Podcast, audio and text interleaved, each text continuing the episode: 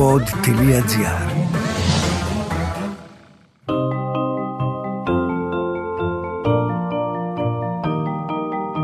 Τι κάνουν οι συγγραφείς όταν δεν γράφουν βιβλία, πού συναντούν τους ήρωές τους; Ο Βενιαμίν Φραγκλίνος είχε πει πως ο συγγραφέας είτε γράφει κάτι που αξίζει να διαβαστεί, είτε κάνει κάτι που αξίζει να γραφτεί. Ας ανακαλύψουμε μαζί τον άνθρωπο πίσω από το βιβλίο στο podcast «Συγγραφής εκτός βιβλίων» με την Κυριακή Μπεϊόγλου.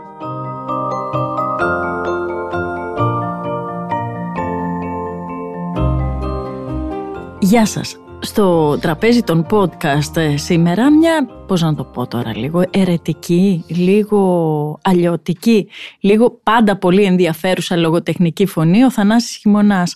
Θανάση, καλώς ήρθες. Καλώς σας βρήκα. Τι ωραία, έχουμε πολλά χρόνια να βρεθούμε. Ναι.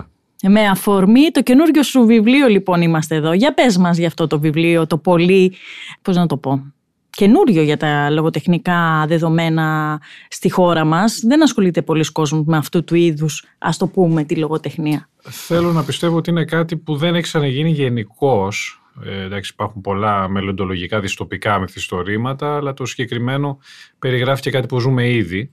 Ονομάζεται Τρότζαν καταρχήν να πω και είναι η ιστορία ενός ανθρώπου, ενός καθημερινού συνηθισμένου ανθρώπου, ο οποίος πεθαίνει ξαφνικά σε νεαρή ηλικία, καταψύχεται μέσα από ένα πιλωτικό πρόγραμμα και επανέρχεται στη ζωή το 2073 όπου υπάρχει ένα, μια δικτατορία πολιτικής ορθότητας, ε, υγειονομικού ελέγχου, δεν ε, υπάρχουν απαγορεύσεις κυκλοφορίας, ε, το σεξ, ακόμα και ο γάμος γίνονται μέσα από αλγόριθμους και είναι πολύ αυστηρά περιορισμένοι, περιορισμένα. Ε, ουσιαστικά δεν επιτρέπεται η τέχνη, δεν επιτρέπεται ο αθλητισμός, δεν επιτρέπεται το αλκοόλ, η κρεατοφαγία. Ο κόσμος δουλεύει από το πρωί ως το βράδυ με τηλεργασία. Είναι γιατί θεωρώ ότι ήδη συμβαίνει και με κάποιο τρόπο αλληγορικά εγώ το μεταφέρω λίγο στο μέλλον. Πόσο καιρό, ας πούμε, το, το προετοίμαζες αυτό το βιβλίο; Γράφεις με μία σταθερότητα, αλλά... Περίπου κάθε δύο χρόνια. Κάθε βγάζω. δύο χρόνια. Απλώς υπήρξαν μια καθυστέρηση στο lockdown, δεν μπορούσα να βγάλω Ναι. βιβλίο γιατί θα πήγαινα από το. Ναι. Αλλά φ- φαντάζομαι ότι αυτό το, το βιβλίο έχει μια άλλη προεργασία πολλά χρόνια πριν. Δηλαδή προετοιμάζεται με έναν τρόπο μέσα σου. Ναι, η αλήθεια είναι ότι η ιδέα μου ήρθε πραγματικά πολλά χρόνια πριν. Ε, Πριν από πάνω από 20 ετία. Ήμουν στο Λονδίνο κάποια στιγμή αρχές δεκαετίας 2000 σε κάτι φίλους και τυχαία είδα μια σειρά στην τηλεόραση η οποία περιέγραφε την ιστορία, ήταν στο πολύ κοντινό μέλλον και περιέγραφε την ιστορία μιας παρέας παιδιών σε μια εποχή που απογορευόταν η σοκολάτα. Το καθεστώς του οποίου επίσης ήταν μια δικτατορία έχει υπογορεύσει τη σοκολάτα επειδή θεωρούσε ότι, ήταν κάτι, ότι έκανε καλό στον κόσμο και δεν ήθελε να συμβαίνει αυτό. Και έβλεπε τις περιπέτειες των παιδιών προσπαθούσαν να, να προμηθευτούν σοκολάτα, ανταραβεζόντουσαν με dealer, τους δίνανε ε, νοθευμένη σοκολάτα, αυτό δηλαδή που συμβαίνει με τα ναρκωτικά. Και κάπου με τριγκάρει η ιδέα ότι να πρέπει να καθεστώ να απαγορεύει κάποια πράγματα που είναι όμορφα.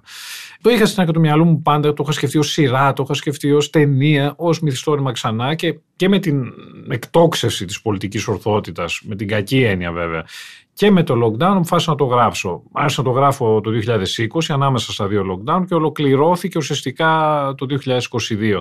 Είναι η πρώτη φορά που μου πήρε τόσο χρόνο, δηλαδή δύο χρόνια να γράφω. Ποτέ δεν μου είχε πάρει βιβλίο πάνω από 10 μήνες.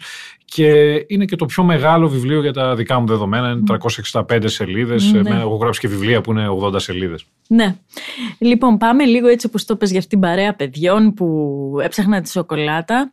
Πάμε λίγο Να επειδή... πω εδώ ότι υπάρχει στο YouTube, δηλαδή άμα βάλεις chocolate ε, BBC, νομίζω το Οκ. βρεις, το βρήκα και το ξαναείδα. Είναι τέσσερα επεισόδια και ήταν εφηβική σειρά μάλιστα. Μμμ. Δηλαδή ήταν για εφήβους, δεν ήταν τελείως για μεγάλους, αλλά εγώ την είχα απολαύσει. Βλέπετε σήμερα; Νομίζω ναι, και είναι και πιο επίκαιρη από τότε. Εννοούσα σκηνοθετικά και, και Εντάξει, λοιπά. είναι τηλεσυ... ναι, τηλεταινία ναι, ναι, ναι. ουσιαστικά, δεν είναι Ταρκόφσκι, αλλά βλέπετε. Ωραία.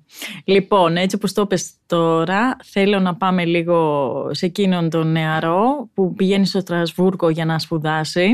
Ναι, ε, ξέρω, δεν ξέρω πόσο τον θυμάσαι. Τον θυμάσαι; Το θυμάμαι και έχουν περάσει 35 χρόνια. Οκ. Ε, ήμουνα 18 ετών. Ε, εντάξει, δεν μπορούσα να πάω καλά στις Πανελλήνιες, ήμουνα και κακός μαθητής. Είχα πάρει και τα καλά για τα δικά μου δεδομένα, αλλά όχι όσο θα έπρεπε.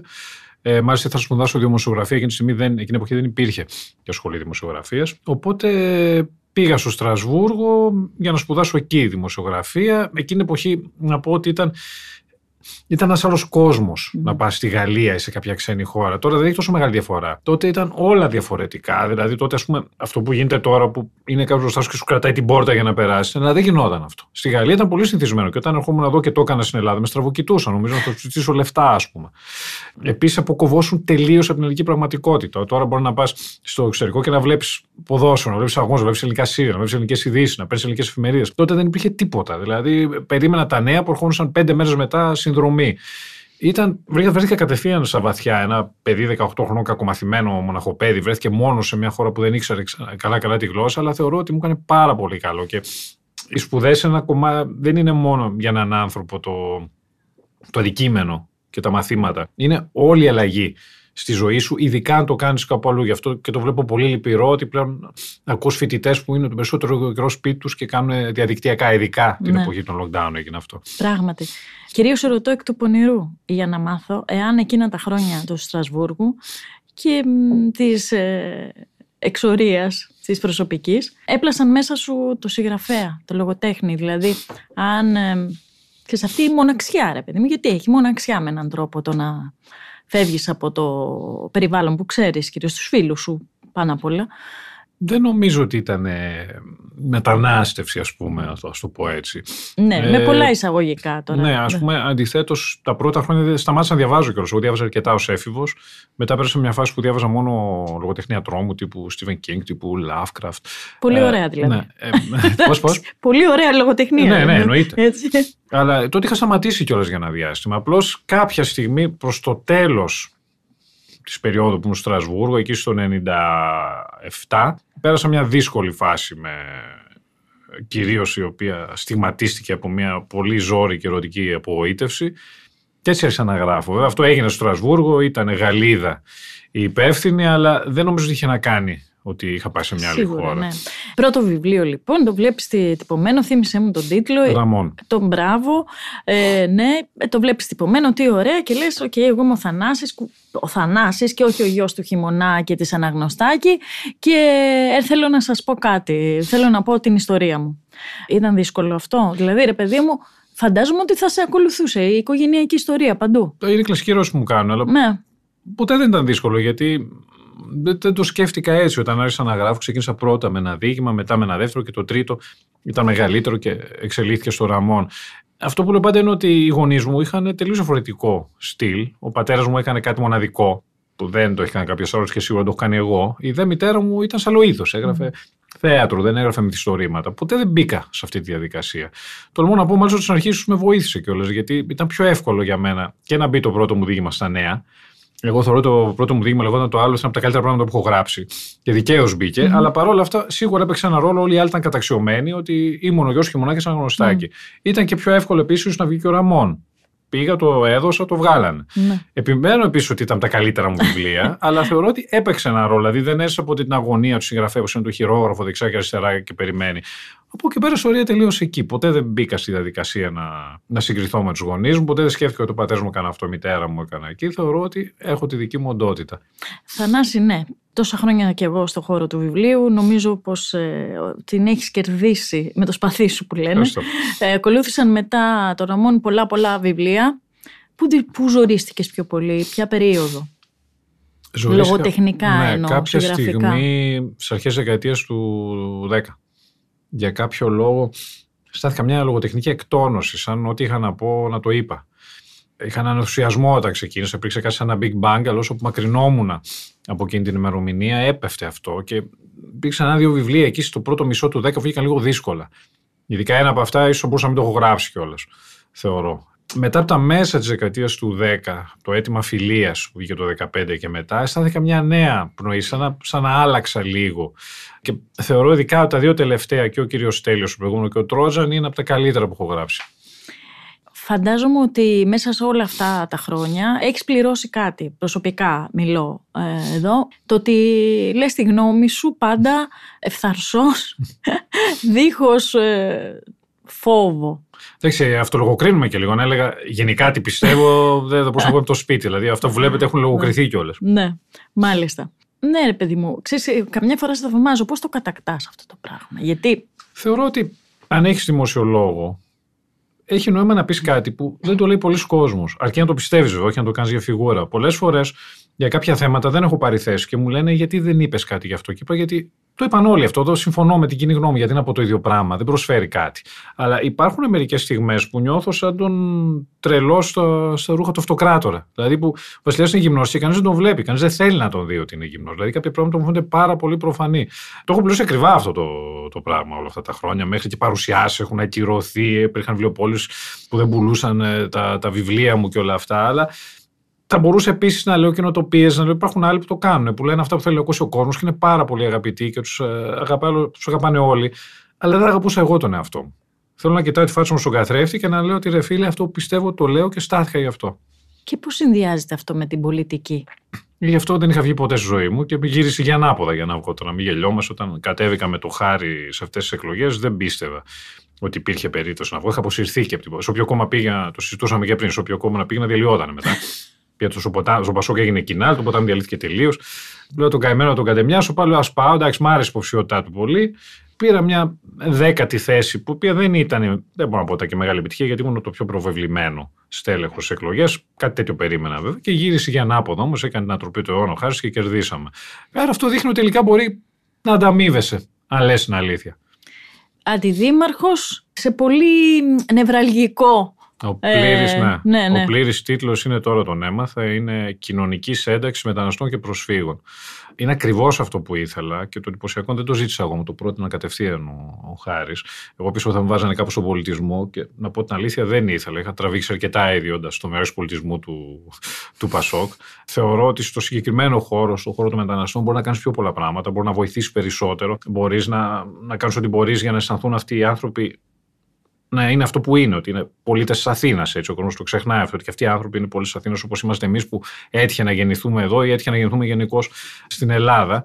Είναι ένας, ένα πολύ ενδιαφέρον αντικείμενο και από το να ήμουν, ξέρω εγώ, να έβγαζα στον τομέα πολιτισμού, να πήγαινα σε γένεια, να πήγαινα σε βαρετές παραστάσεις και να έβγαζα ανακοινώσω όταν πέθανε κάποιος και, και για τα Ελγίνια, νομίζω το, προχωρα, το προτιμάω σίγουρα. Αντιδήμαρχος σε μια πόλη που τη χρησιμοποιεί συχνά στα μυθιστορήματά είναι σου. Είναι σκηνικός σε όλα τα βιβλία ναι, ναι. μου, ακόμα και στο Τρότζαν, παρότι είναι αρκετά ναι. αλλαγμένη, όπως ε, τη ζει ο ήρωας το 2073. Θεωρώ ότι παρότι η Αθήνα είναι μια πολύ άσχημη πόλη εδώ και πολλά χρόνια και είναι πραγματικά κρίμα γιατί μιλάμε μια από τις τρει-τέσσερι πιο ιστορικές πόλεις στον κόσμο και μια πόλη που μέχρι πριν από 60 χρόνια ήταν πάρα πολύ όμορφη, αλλά καταστράφηκε με τον τρόπο που όλοι ξέρουμε είναι ένα εντυπωσιακό, είναι πολύ όμορφο σκηνικό για να βάζεις ιστορίες. Έχει πολύ μεγάλες διαφορές, δηλαδή από το ένα τετράγωνο στο άλλο. Είναι η μοναδική πόλη που ξέρω που έχει δύο διαφορετικά κέντρα. Έχει ένα κέντρο πάρα πολύ πλούσιο και ένα κέντρο τελείως υποβαθμισμένο. Η αυτή η πολυπολιτισμικότητα που υπάρχει, εμένα πάντα με εγωίτευε από τότε που έγραψα τα σπασμένα υλικά πριν από 25 πλέον χρόνια. Είναι ένα καλό σκηνικό. Έχω βάλει και ήρωες να είναι στο Στρασβούργο, να είναι στη Φλωρεντία, να είναι και σε άλλες πόλεις, αλλά πάντα το επίκεντρο είναι η Αθήνα. Δεν είναι το πρώτο πιστόφυλλο, έχουν υπάρξει κι άλλα σε άλλα σου βιβλία που κάνει συνεχώς ερωτήσεις. Ε, λοιπόν, ναι. θα, θα σου κάνω την πρώτη ερώτηση, ναι. γιατί έχει πάρα πολύ ενδιαφέρον. Να πω όμως ότι είναι το ναι. πρώτο πιστόφυλλο που έχω γράψει εγώ. Αλήθεια. Όλα τα άλλα πιστόφυλλα τα γράφανε εκδοτική. Ένα μάλιστα το γράψει και η μητέρα μου. Α, ναι. μάλιστα. Νομίζω στα σπασμένα ελληνικά, αν δεν κάνω λάθος. Λοιπόν, θα σου κάνω την εξής ερώτηση, που είναι και η πρώτη-πρώτη. Ναι. Πώς είναι να πεθαίνεις και να σε επαναφέρουν στη ζωή 50 χρόνια αργότερα; Για πες μας για τον ήρωά σου. Η απάντηση υπάρχει στο Τρόζαν, το οποίο ελπίζω ότι θα αγοράσετε. Όχι, είναι ένα μεγάλο σοκ. Ο ήρωας είναι ένας ταπεινός βιβλιοπόλης, όπως λέει ο ίδιος από τα Σεπόλη, ο οποίος ζει μια ιστορία, η οποία περιγράφεται στο βιβλίο και περιγράφεται και συνέχεια με συνεχόμενα flashback. Ο οποίος κάποια στιγμή κυριολεκτικά είναι στο Facebook, σκοτώνει την ώρα, βασικά παρακολουθεί, βλέπει τις όντες και πέφτει σε ένα μπανεράκι που του λέει, που λέει ότι είναι μια διαφήμιση από μια φαρμακευτική εταιρεία τέλος πάντων που λέει ότι πιλωτικά θα επιλεγούν 200 άτομα, θυμάμαι αν είναι 200 και από όλο τον κόσμο θα καταψυχθούν και θα επανέλθουν στη ζωή όταν υπάρξει το επιτρέψει τεχνολογία. Υπάρχει και αυτή η ιστορία με τον Disney, αν ξέρετε, η οποία αναφέρεται στο βιβλίο ναι, και ναι. θα δείτε για αυτήν. Πατάει ο άλλος το κλικ, όπως κάνουμε όλοι στη βλακία βρίσκουμε, το ενδιαφέρει σου, δεν έχω να χάσω τίποτα, βάζει τα στοιχεία του και ξαφνικά μια μέρα ανοίγει τα μάτια του και είναι σε ένα χώρο παράξενο, αποστηρωμένο, σε ένα κρεβάτι, δεν μπορεί να κουνηθεί, ε, με κάτι τύπους από πάνω του. Με τα άσπρα. Ναι.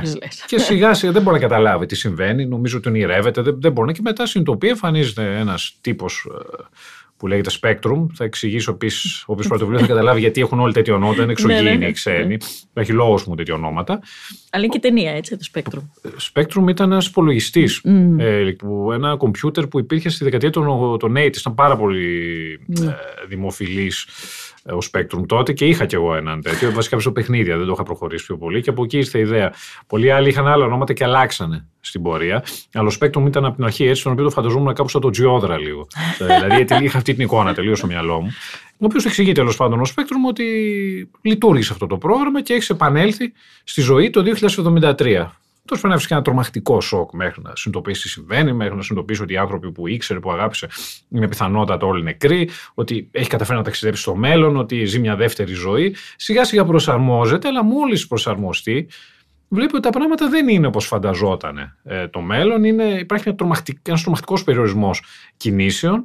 Η γλώσσα έχει εξελιχθεί, έχει αλλάξει, έχει διάφορες αγγλικές λέξεις μέσα όπως συμβαίνει ήδη, αλλά έχουν καταργηθεί τα άρθρα γιατί είναι σε μια φάση κα, κατάργησης των φύλων Ναι. γενικότερα. Δεν, Ναι. ε, δεν επιτρέπεται καμία αναφορά στα φύλλα. Υπάρχει μάλιστα η ένα του gender free, που υπάρχουν άνθρωποι που κάνουν επέμβαση για να βγάλουν όλα τα γεννητικά τους όργανα, να μην έχουν φύλλο.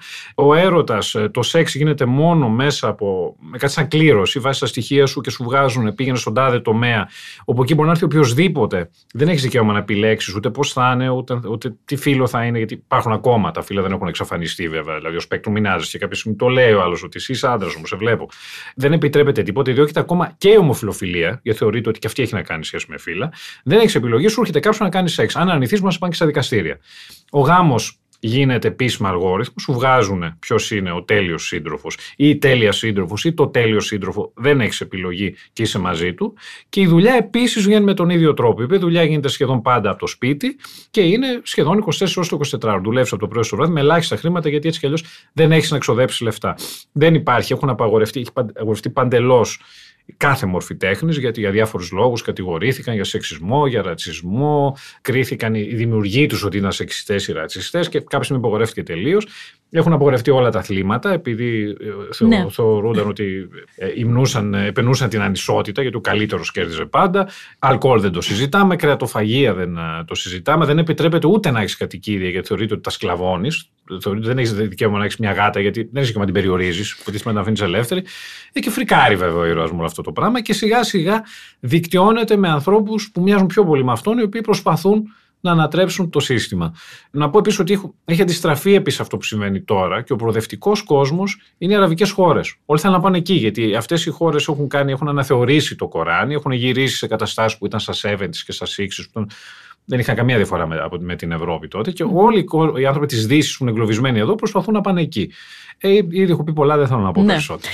Θίγεις ε, πολύ μ, ωραία και έντονα το ζήτημα της ε, woke κουλτούρας. Ναι. Λοιπόν, πόσο επικίνδυνα είναι τα πράγματα σήμερα; Για πες μας. Να γιατί- πούμε ότι αυτό όπως πολλά πράγματα ξεκίνησε ως κάτι θετικό. Προφανώς πρέπει να υπάρχει πολιτική ορθότητα, προφανώς δεν μπορούμε να μιλάμε για, για ράπιδες, για αδερφές. Εννοείται, δεν το συζητάμε αυτό έτσι. Αλλά πλέον έχουμε φτάσει στο άλλο άκρο. Ακούμε ότι υπάρχουν πανεπιστήμια στην Αμερική και θα έρθει και εδώ αυτό, γιατί όλα αυτά έρχονται εδώ κάποιοι που έχουν απογορεύσει τον Όμηρο. Υπάρχουν ταινίες που βγαίνουν λογοκριμένες, ακόμα και σύριαλ. Μπορεί να δεις τα φιλαράκια στο Netflix μόνο σκηνέ που έχουν κοπεί.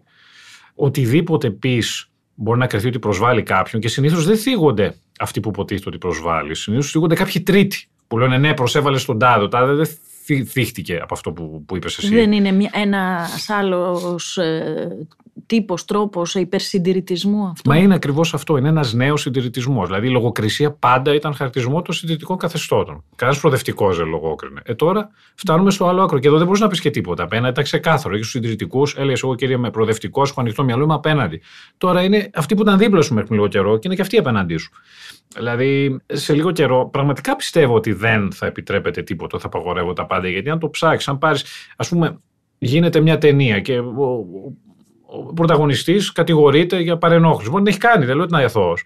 Και μετά κυρώνεται όλη η ταινία. Δηλαδή, άκουσα ότι στην ελβετική τηλεόραση έχουν απογορευτεί όλες τις ταινίες του Ντεπαρδιέ. Ναι, για σωστές φοβερό, κατηγορίες. εντάξει, ναι, ναι. Εγώ λέω, ας πούμε, ο Ντεπαρδιέ είναι ένα κάθαρμα. Όμως ο Ντεπαρδιέ έχει παίξει σε κορυφαίες ταινίες, από κορυφαίους σκηνοθέτες, με κορυφαίους πρωταγωνιστέ. Εδώ ξαναγράφουν το Σέξπιρ τώρα. Μα ακριβώς, ναι, ναι, τη- την Άγαθα Κρίστη, τον. ε, Νομίζω στο Τόμ Σόγερ βγάλαν τη λέξη νέγρος που τότε τη χρησιμοποιούσε ο κόσμος. Δεν, δεν είναι το ίδιο με τώρα. Ας πούμε, και στην Ελλάδα, όταν έγινε, έγιναν οι απαράδειτοι, ήταν απαράδειτοι και παίζει ο Φιλιππίδης και είχαν πει ότι πρέπει να κοπούν οι σκηνές με τον Φιλιππίδη. Δεν πεζόταν η σειρά που ήταν με, το, με τον Μπουλάλο. Ο Μπουλάς, ας πούμε, και όλοι οι υπόλοιποι που παίζαν δεν φταίχαν σε κάτι. Δηλαδή, βλέπουμε ότι αν μπει σε αυτή τη λογική, μετά από λίγο δεν υπάρχει τίποτα. Σου λένε, ας πούμε, υπάρχουν στην Αμερική καταστρέφουν αγάλματα επειδή βρίσκουν ότι αυτός μπορεί να ήταν μια πολύ σημαντική προσωπικότητα. Ξέρω, είχε δούλους. Μα όλοι είχαν δούλους. Και αρχαίοι Έλληνες είχαν δούλους. Αύριο θα σου πούνε ότι κακό είχαν, άρα δεν πρέπει να τους ε, Mm. Δεν μπορείς να ξαναγράφεις την ιστορία. Το οποίο επίσης συμβαίνει ε, στο βιβλίο, να το πω και αυτό, ότι η ιστορία ξαναγράφεται ναι, ναι. συνεχώς ανάλογα με το ποιοι είναι οι εχθροί. Το οποίο ε, το είχε κάνει και ο Όργουελ το 1984, αλλά αυτός το έκανε στο. έλεγε ότι αυτή ήταν πάντα η σύμμαχή μας. Εδώ ξαναγράφεται όλη η ιστορία από την αρχή. Δηλαδή, στη, όταν ζει ο ήρωα την εποχή που ζει, η ιστορία έχει ξαναγραφτεί πολλές φορές και εκείνη την εποχή έχει βγει ότι ο Χίτλερ είναι, ήταν μουσουλμάνος, ήταν Άραβας. Γι' αυτό έχει και μουστάκι αυτά, γιατί οι εχθροί είναι Άραβες. Και το αστείο είναι, γιατί πολλά πράγματα που έγραψα γίνανε στην πορεία. Δηλαδή, εγώ βιαζόμαι να το βγάλω, μου θα, θα ήταν ξεπερασμένο. Όταν έγινε η, η εισβολή, αρχικά όταν οι Παλαιστίνοι έκαναν τον ντου στη Γάζα, βγήκα, είδα εγώ άρθρα που λέγανε ότι ο Χίτλερ ήταν επηρεασμένος από έναν ημάμι. Δηλαδή αυτό που έγραψε συμβαίνει ήδη. Δηλαδή, επειδή έγινε αυτό το πράγμα, βγήκαν και σου είπαν ότι όχι, ο Χίτλερ επηρεάστηκε του μουσουλμάνους. Δηλαδή, βλέπουμε ότι ήδη ξαναγράφεται η ιστορία. Mm. Όταν ο Μακρόν κέρδισε τις δεύτερες εκλογές στη Γαλλία, βγαίναν και λέγανε ότι είναι ο πρώτος Γάλλος πρόεδρος που κέρδισε δεύτερη φορά. Και πάρα πολλοί το είχαν κάνει. Και ο Μιτεράν, περισσότεροι το είχαν κάνει. Αλλά όχι, το είπαν έτσι, είναι έτσι. Το γράφτηκε στα social. Ναι, αυτά. Τα social. Τι γίνεται τώρα, κοίταξε να δεις. Με τα social. Το, το παρακολουθούμε ε, με ένα σκεπτικισμό αυτό που γίνεται αυτή τη στιγμή στα social. Ε, από τη μια ωραία, ελεύθερα βγαίνει ο καθένας λέει ό,τι θέλει. Από την άλλη αυτό έχει και φοβερές συνέπειες και το έχει τόσο για τον ίδιο. Πιστεύω ότι είναι ε, κακό για την υγεία πια. Μα λέει ότι θέλει. Είναι πέφτουν συνεχώς πώ. Δηλαδή, πώ ακόμα και τελείω ανώδυνα πράγματα. Δηλαδή, πέφτεις, γράφεις κάτι το οποίο διαφωνεί με την τη μοναδική αλήθεια που πλέον έχει πρακτήσει. Ναι, ναι, ναι. υπάρχει μία αλήθεια. Η μοναδική μου αγάπη. Και τελείωσε. Πέφτει το πώς. Και δεν, δεν έχεις κανένα περιθώριο. Μπορεί να κάνεις τίποτα. Επίσης, αυτό που γινόταν πάντα είναι ότι παλιά κάποιοι τύποι που ήταν στην ομόνια και μιλούσαν με άλλους 10 γραφικούς για αυτούς και γελάει ο κόσμος, τώρα έχουν γίνει opinion makers και γράφουν για χιλιάδες like. Ε, είμαστε σε εποχές όταν έγινε ιστορία, ας πούμε, οποιοδήποτε μπορεί να κατηγορήσει κάποιον και τελείωσε. Όταν έγινε ιστορία στην Αράχοβα με το, ναι. με το Χάσκι, κατηγόρησαν, κάτσε και τους μέτρησα. Οχτώ διαφορετικά άτομα, κανονικά, με ονόματα, με φάτσες. Το έκανε αυτός, το έκανε εκείνος, το έκανε κανονικά. Και οι φάτσες τους βάζουν κανονικά. Κατηγόρησαν μέχρι το, και το γιο του Δημάρχου, δεν είχε γιο ο Δήμαρχο. δηλαδή πλέον βλέπουμε τα social είναι όχι απλώς δικαστήρια νομοθετούν κιόλας. Mm. Δηλαδή υπάρχουν περιπτώσεις που επειδή υπήρξε κατακραυγή στα social, η κυβέρνηση άλλαξε τους νόμους και τους έκανε αυστηρότερου. Ναι. Ε, ζούμε δηλαδή σε μια εποχή που ο κάθε ανύπαρκτος νομοθετεί. Ναι. Και, και είναι δικαστής. Έτσι ακριβώς. Λοιπόν, θα σου δώσω το βιβλίο σου. Και mm. θέλω να μας διαβάσεις. Α, με έβαζε να διαβάσω αποκλείεται. Αποκλείεται. Δεν έχω διαβάσει ποτέ στη ζωή μου, διαβάζω φρικτά. Άμα το διαβάζω, δεν το αγοράσει κανένας. Να σου πω. Τι να διαβάσω; Ένα κομμάτι. Όχι, εσύ πες. Το πιστόφυλλο. Το πιστόφυλλο. Το πιστόφυλλο νομίζω είναι πάρα. Μπορεί να είναι καλύτερο και από το βιβλίο. Ακούστε, ε, φίλοι και φίλες, κύριοι και κυρίες, και, ε, ακούστε τι ερωτήσεις βάζει ο Θανάσης Χειμωνά σε αυτό το βιβλίο. Πώς είναι να πεθαίνεις και να σε επαναφέρουν στη ζωή 50 χρόνια αργότερα. Μας το απάντησε. Να βρίσκεσαι ξαφνικά σε έναν κόσμο που δεν υπάρχει ελευθερία λόγου και έκφρασης, ουσιαστικά ούτε και σκέψει. Mm. Ναι. Σε έναν κόσμο που δεν υπάρχουν αλκοόλ, σπορ, φύλλα, που από πολύ σκληρό πράγμα. Σε έναν κόσμο που η γάμη και το σεξ γίνονται με αλγόριθμο και υπό αυστηρή επιτήρηση. Σε έναν κόσμο όπου η υγεία είναι υποχρέωση και η κρεατοφαγία έγκλημα. Σε έναν κόσμο που οι άνθρωποι δεν επιλέγουν το επάγγελμα που θα ακολουθήσουν, δουλεύουν από το σπίτι σχεδόν 24 ώρες το 24ωρο και δεν πάνε ποτέ διακοπές. Σε έναν κόσμο που τα social media είναι η ταυτότητά σου και έχουν υποκαταστήσει τα δικαστήρια σε έναν κόσμο που στο όνομα της προόδου και της ισότητας δεν επιτρέπονται ο έρωτας, το χιούμορ και καμία μορφή τέχνης, όλοι είναι ίδιοι στο όνομα της διαφορετικότητας και η επιστήμη αντιμετωπίζεται ως θρησκεία. Σκληρά ερωτήματα. Όλα αυτά βέβαια απάντησαν ότι γίνονται ήδη. Ναι. Θεωρώ ότι αυτό, δεν τίποτα αυτό, από αυτά που να μην Γι' αυτό σταματάω. Ναι. Γιατί σκέφτομαι ότι γίνεται ήδη. Σε έναν κόσμο που η ιστορία ξαναγράφεται, το είπαμε συνεχώς από την αρχή, για να δαιμονοποιεί τους εκάστοτε αντιφρονούντες και εξωτερικούς εχθρούς. Σε έναν κόσμο που τα πάντα λογοκρίνονται, που υπάρχει μόνο μία άποψη, η σωστή αυτή του καθεστώτος. Πώς είναι; Είναι το Τρότζαν. Ναι, μιλάει για πράγματα που ήδη ξέρουμε, αλλά από την άλλη είναι αλλιώς να τα διαβάζεις ναι. και, και είναι πολύ αλλιώς να βλέπεις σε μια ταινία ή σε ένα σύριαλ κλπ. Φαντάζουν πάρα πολύ τρομακτικά και συμβαίνουν ήδη. Μερικοί με, μου έχουν πει ότι δεν ελπίζεις να μην γίνουν όλα αυτά και είπα όχι για να δικαιωθώ. Δεν με ενδιαφέρει πλέον να γίνουν. Δηλαδή, αυτό με ενδιαφέρει για το συγκεκριμένο βιβλίο. Θέλω να πω ότι δεν ξέρω αν θα πάει καλά, εμπορικά, αν θα αρέσει. Είναι πολύ νωρίς ακόμα για να πούμε κάτι τέτοιο. Αλλά θέλω κάποια στιγμή να υπάρξουν κάποιοι να το διαβάσουν και να πούν αυτός ο κερατάς το είχε πει από τότε. Ούτε μουσική δεν υπάρχει στο μέλλον. Όχι, θα απογορευτεί μου. Η μουσική, ήδη εγώ χάσει την ακοή μου από τη μουσική, οπότε έχει μια βάση. Και μάλιστα δεν είναι μόνο ότι όλοι οι δημιουργοί έχουν θεωρηθεί σεξιστές, ρατσιστές, φίλοι σεξιστών, φίλοι ρατσιστών, οι στίχοι έχουν θεωρεί ρατσιστική, σεξιστική κτλ. κτλ. Ε, είναι και για λόγους υγείας. Μην ξεχνάμε ότι η μουσική είχε απογορευτεί στην Ελλάδα πριν από, πριν από τρία χρόνια. Δεν επιτρεπόταν μουσική στα μπαρ. Έχει ήδη γίνει. Ναι, για λόγους υγείας, γιατί θα κολούσε, σου μίλαγε όλο πιο δυνατά και θα κόλλαγες. Έχει ήδη γίνει, είναι τρομακτικό. Ό,τι λέω έχει ήδη γίνει. Ναι. Δηλαδή είναι ξανασταμένο φαγητό το βιβλίο τελικά, μην το πάρετε. το βιβλίο είναι πολύ ωραίο, το λέω γιατί το έχω διαβάσει.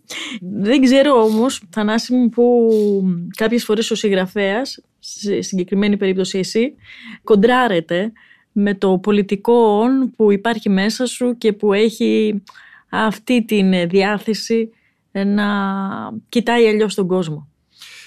Εντάξει, όπως είπαμε, πολιτικών, μην γελιόμαστε. Η πολιτική, άμα θες να ψηφιστείς, δεν είναι καλό να λες πράγματα που ενοχλούν ή που είναι λίγο διαφορετικά. Δηλαδή, η αποθέωση από κάποιους στα social media, το οποίο επίσης σημαίνει τίποτα, γιατί κάποτε χαιρόμουν, έλεγα «Ε, εντάξει, ρε παιδί μου, δεν τι καλά με λένε, μου βάζουν καρδούλες, με αποθεώνουν και έβλεπα κάτι κόπανους που επίσης είχαν τις ίδιες καρδούλες. Αλλά οποιοδήποτε λέει κάτι στο Facebook αποθεώνεται από τον κόσμο. Δεν, δεν σημαίνει τίποτα απολύτως αυτό. Εντάξει, είναι η πολιτική όπως θα την κάνω εγώ αν μπορώ να καυχηθώ κάτι για την πολιτική πορεία, η οποία δεν ήταν και πιο πετυχημένη, ήταν τελείως αποτυχημένη μέχρι τώρα τουλάχιστον. Τώρα με το χάρη κάπως άρχισε να ανεβαίνει. Είναι ότι ποτέ δεν είπα κάτι που δεν πιστεύω. Ποτέ δεν είπα κάτι για να γίνω αρεστός, ποτέ δεν είπα κάτι γιατί έπρεπε ε, θεωρώ ότι αν είχα βγει από την αρχή, αν είχα πλασαριστεί ως ο γιος του Χιμονάκη σαν γνωστάκι, ειδικά στις αρχές του 2010 που ο κόσμος διψούσε για μια συγκεκριμένη άποψη και του την είχα πλασάρει με λίγη. Ε, έτσι, το, το είχα διανθίσει και λίγο, το είχα φτιάξει, θα μπορούσα να είχα γίνει και υπουργός. Δεν το έκανα, δεν το μετάνιωσα. Δεν είναι θέμα πολιτικού όντως. Ε, τέτοια πράγματα έλεγα και πριν. Απλώς συνέπεσαν τα social με την εποχή που πολιτεύτηκα. Και πριν οι απόψεις μου ήταν πάντα λίγο διαφορετικές και θεωρώ ότι ήταν αυθεντικά προοδευτικές μάλιστα. Αλλά δεν είναι θέμα πολιτικής. Είναι θέμα ότι όταν σου δίνει ένα βήμα πρέπει να πεις αυτό που πιστεύεις. Μπήκε στην, ε, στην, ε, κατά τη διάρκεια της πανδημίας στη φάση να ξαναδιαβάσεις, ας πούμε, κάποια παλιότερα κείμενα του πατέρα σου ή της μητέρας σου ή και δικά σου. Γιατί όλοι το κάνανε και το ρωτάω πάντα. Ε, δικά μου δεν ξαναδιαβάζω ποτέ γιατί φοβάμαι θα ανακαλύψω λάθη. ποτέ ακόμα δηλαδή και όταν πρέπει να διορθώσω το βιβλίο. Εντάξει, όταν το διορθώνεις, μπορεί να το διορθώσεις. Τώρα πάω να ξαναδώ το τρόζα και να ακόμα και όταν πάω στην παρουσίαση και διαβάζει η ηθοποιός, εγώ προσπαθώ να μην ακούω. Γιατί λέω, τι έκανα εδώ πέρα, βλακία είπα, δεν έπρεπε να το πω έτσι. Όχι, δεν τα έργα των γονιών μου τα ξέρω αρκετά καλά. Τα έργα της μητέρας μου τα διαβάζω ποτέ. Τα έχω δει μόνο στο θέατρο. Θεωρώ το θέατρο χάνει όταν το διαβάζεις. Πρέπει να το δεις να παίζεται. Αλλά και του πατέρα μου τα, τα, τα, τα ξέρω πολλές φορές. Δεν ήμουν μεγαλύτερο διάστημα στα κάγκελα. Ούτε καλά-καλά διάβαζα τότε. Οπότε δεν, δεν ναι, είχα όρια. Ο περισσότερος κόσμος νομίζω. Όχι, πολύ, ο περισσότερος κόσμος αυτό εμένα με είχε σοκάρει. Ότι ναι. είχε πολύ το συμβιβαστεί και δεχόταν ό,τι εξωφρενικό ακουγόταν. Του λέγανε έξι ώρα δεν θα βγαίνεις από το σπίτι. Δεν έβγαινε. Σου, σου λέγανε δεν θα πας να κάνεις μπάνιο στη θάλασσα. Δεν έκανε. Δεν Εσύ θα ψαρεύεις. Παρανο, παρανόμησες. Εγώ παρανόμησα. Παρανοείται, παρανόμησα και πήγα και στην Πάτρα κάποια στιγμή. Είμαι περήφανο που το λέω και έπαιζα και πινκ-πονγκ, ειδικά στο ναι. δεύτερο lockdown. Έπαιζα και πινκ-πονγκ κρυφά και μάλιστα πήρα και κάτι άλλα λάστιχα και τα δούλεψα πολύ. Κάποιες απόψεις μου έκανε καλό το lockdown. Έχασα και βάζω γιατί σταμάτησα να πίνω, γιατί σπίτι δεν πίνω γενικά. Έμαθα να μαγειρεύω. Κάποιες απόψεις μου έκανε καλό, αλλά εγώ δεν έχω πρόβλημα να μείνω σπίτι. Εμένα μου αρέσει να μείνω σπίτι και μπορώ να μείνω και μέρες σπίτι και μόνος μου. Δεν έχω τέτοιο θέμα. Αλλά με ενοχλούσε δεν με αφήνανε. Και με ενοχλούσε ότι το έλεγες στον κόσμο. Έλεγες ρε παιδιά, είναι δυνατόν να μην έχει μουσική στα μαγαζιά και σου λέγανε ναι, ρε, αφού το είπαν ειδικοί. Τι, τι μουσική θες. Είναι δυνατόν να φορά διπλή μάσκα. Τι είναι η μάσκα, δηλαδή, διπλή πίτα με γύρω. Δεν είναι, γι' αυτό τη φτιάξαν έτσι. Δεν έχει νόημα να τη βάλεις διπλή. Σου λέγανε όχι. Είναι δυνατόν να περπατάς στο δρόμο με μάσκα. Να, να, όχι, έτσι το είπαν οι ειδικοί. είναι τρομερό, δηλαδή, και είναι αυτό που λέω επίσης ότι η επιστήμη έχει να αντιμετωπίσει ως θρησκεία.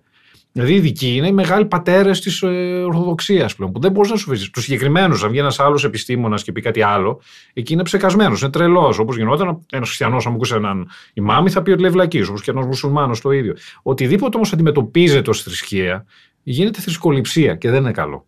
Ποια βλέπεις ως, ότι, ως μεγαλύτερη απειλή ε, να έρχεται από το μέλλον, δηλαδή οι ιούς που θα μας αφανίσουν; Νομίζω ότι ο άνθρωπος άμα είναι θα αφανίσει τον άνθρωπο, ούτε την ε, τεχνητή νοημοσύνη που mm, λένε ότι αποτελεί. Τι λες γι' αυτό; υπερτιμημένο. Δηλαδή δεν έβαλε και στο, στο facebook ένα που βρήκα που ρωτάει μία, δεν είναι δικό μας, το chat GPT τι είναι πιο βαρύ, μισό κιλό ολόκληρο αγκούρια ή ένα κιλό μισά αγκούρια και δεν μπορούσε να απαντήσει.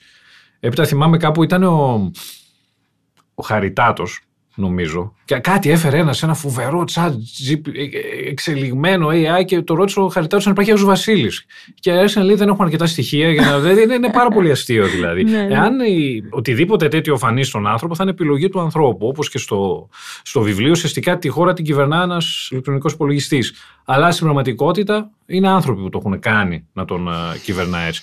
Η απειλή είναι ο ίδιος άνθρωπος. Η απειλή είναι ο πειρασμός ελευθερίας. Κάτι το οποίο το ζούμε πάρα πολύ έντονα τα τελευταία 5-10 χρόνια. Και γίνεται όλο και χειρότερο και είναι, το κακό είναι ότι δεν είναι ε, κάποιοι παπάδες ή κάποιοι στρατηγοί όπως ήταν παλιά. Είναι υποτίθεται επιστήμονες ή υποτίθεται προοδευτικοί άνθρωποι οι οποίοι δημιουργούν μια ακτιοτορία που δεν την έχουμε ζήσει στα σύγχρονα χρόνια. Θανάση, έρχονται Ντουράν Ντουράν στο ΠΑ. Ε, ναι, βέβαια, το ξέρω. Τι γίνεται αυτή η πλευρά σου, δηλαδή ενώ η πλευρά εκείνου, όταν σε είχε γνωρίσει, κάτι είχατε κάνει με τον τους, δι, το Δημήτρη Σωτάκη, τους Σνόμπ. τον είχε έρθει εδώ και τον είχε ρωτήσει πάλι ναι. για τους Σνόμπ. Τι γίνεται λοιπόν αυτή η πλευρά. Η αλήθεια είναι το έχουμε αφήσει πολύ παρότι είχαμε κάνει ένα αρκετά επιτυχημένο ντεμπού, το θεωρώ. ε, είχαμε βγάλει ένα άλμπουμ που λεγόταν King's Queens and TV Stars. Υπάρχουν σχεδόν όλα τα τραγούδια στο YouTube. Άμα δεν θέλετε να το αγοράσετε, βέβαια. είχαμε γυρίσει και ένα πάρα πολύ ωραίο βίντεο κλειπ στη σκηνοθεσία Θανάση Τότσικα και έπαιζε και ο αδερφός του Απόστολη μέσα. Το οποίο μας είχε παίξει κάποια στιγμή και στο MTV. Μετά το αφήσαμε λίγο, έμπλεξα κι εγώ με τις πολιτικές και, και ο Δημήτρης στα βιβλία του. Υπάρχει ένα νέο τραγούδι, το δουλεύουμε.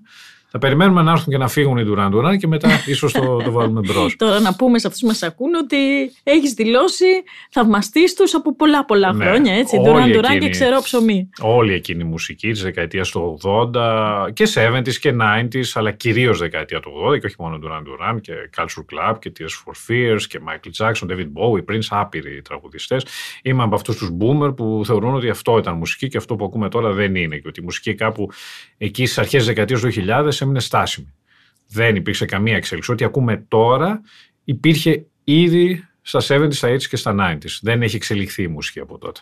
Αν βάζαμε ένα τραγούδι σε αυτό το podcast στον Duran Duran, ποιο θα ήταν; Το κομμένο μου είναι το Reflex.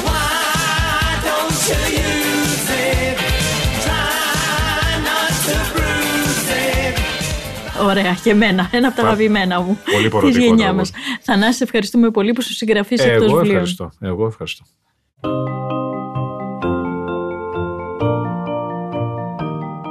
Ακούσατε το podcast «Συγγραφής εκτός βιβλίων» με την Κυριακή Μπεϊόγλου, μια παραγωγή του pod.gr. Αναζητήστε τα podcast που σας ενδιαφέρουν στο pod.gr, Spotify, Apple Podcast, Google Podcast και σε όποια άλλη εφαρμογή ακούτε podcast από το κινητό σας.